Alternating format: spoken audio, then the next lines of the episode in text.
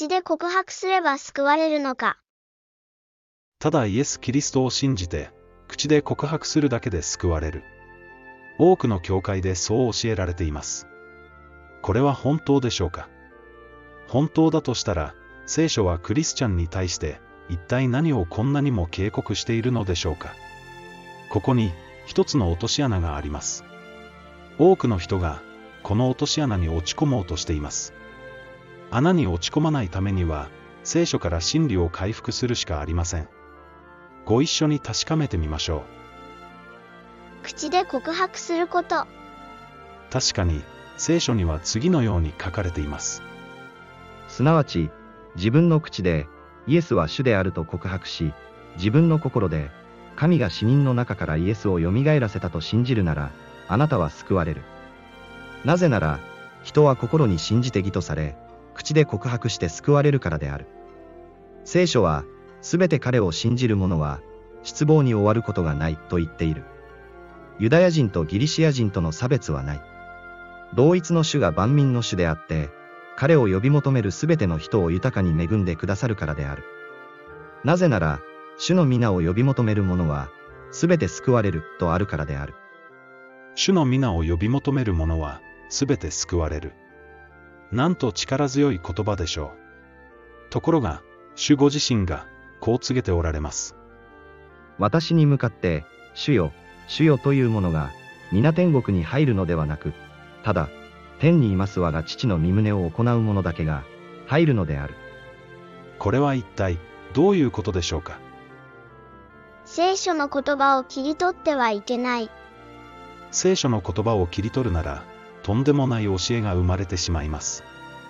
しかし、女が慎み深く、信仰と愛と清里を持ち続けるなら、子を産むことによって救われるであろう。聖書には、こうしたら救われるという教えがたくさんあることを覚えてください。もしあなた方が、いたずらに信じないで、私の述べ伝えた通りの言葉を固く守っておれば、この福音によって救われるのである。またあなた方は、私の名のゆえに全ての人に憎まれるであろう。しかし、最後まで耐え忍ぶ者は救われる。信じてバプテスマを受ける者は救われる。しかし、不信仰の者は罪に定められる。生まれたばかりの血のみ子のように、純粋な、霊の父を慕い求めなさい。それによって成長し、救いを得るためです。これらのうち、好きなものを一つ選べば救われますと言ったら、信じますか？口で告白して救われるというのが一番楽ですから、これにしましょうと言ったら、信じますか？多くのクリスチャンが、もう信じてしまっています。すべてを受け入れる必要がある。信じるだけで救われる。口で告白すれば救われる。福音の3要素を知っていれば救われる。言うまでもありませんが、その中から一つを選べば救われるのではありません。救いに関する教えは、すべて受け入れる必要があります。もう一度言います。すべて受け入れる必要があるのです。許さない人は、罪の許しを受けられません。もし人を許さないならば、あなた方の父も、あなた方の過ちを許してくださらないであろう。巫女に従わない人は、命に預かることがありません。巫女を信じる者は永遠の命を持つ。巫女に従わない者は、命に預かることがないばかりか、神の怒りがその上にとどまるのである。聞いても行わない人は、ひどい倒れ方をします。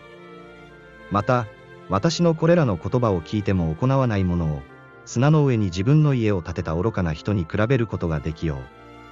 雨が降り、洪水が押し寄せ、風が吹いてその家に打ちつけると、倒れてしまう。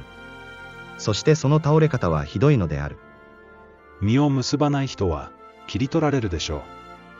私につながっている枝で実を結ばない者は、父がすべてこれを取り除き、実を結ぶ者は、もっと豊かに実らせるために、手入れしてこれをきれいになさるのである。役に立たないしもべは、三国の外に放り出されます。この役に立たないしもべを、外の暗いところに追い出すがよい。彼は、そこで泣き叫んだり、はがみをしたりするであろう。そして、ことさらに罪を犯し続けるなら、火の池に投げ込まれるのです。もし私たちが、真理の知識を受けた後にもなお、ことさらに罪を犯し続けるなら、罪のための生贄は、もはやありえない。ただ、裁きと、逆らう者たちを焼き尽くす激しい人を、恐れつつ待つことだけがある。これらを教会で語ろうものなら、追い出されてしまうかもしれません。反対に、信じて告白するだけで救われます、というなら、たくさんの人に褒められるでしょう。大切なのは、聞き心地の良さであって、聖書と同じかどうかではないようです。それで、多くの牧師や説教者は、安易な教えで人を集めます。しかし、それでいいのでしょうか。それは、殺人と同じではありませんか。偽善な立法学者、パリサイ人たちよ。あなた方は、災いである。あなた方は、天国を閉ざして人々を入らせない。自分も入らないし、入ろうとする人を入らせもしない。真理を述べ伝える人。バプテスマのヨハネを思い出してください。また、イエス様を思い出してください。人々から嫌われてでも、彼らが滅びないように、真理を述べ伝えたではありませんか。多くの牧師や説教者が、もう気づいているはずです。教会はずっと安易な教えだけで人々を集め、真理を隠してきたのです。初めのうちは、人々を集めた後に、厳しい教えも語ろうとしていたのかもしれません。けれどもそのうち、ちやほやされることがやめられなくなり、真理を隠すようになったのではありませんか。そしてあろうことか、それを神学として確立させ、自らも信じ込むようになってしまったのではないでしょうか。私に向かって、主よ、主よ、というものが皆天国に入るのではないという言葉の通り、クリスチャンが全員救われるのではありません。多くの人は救いから漏れてしまうのです。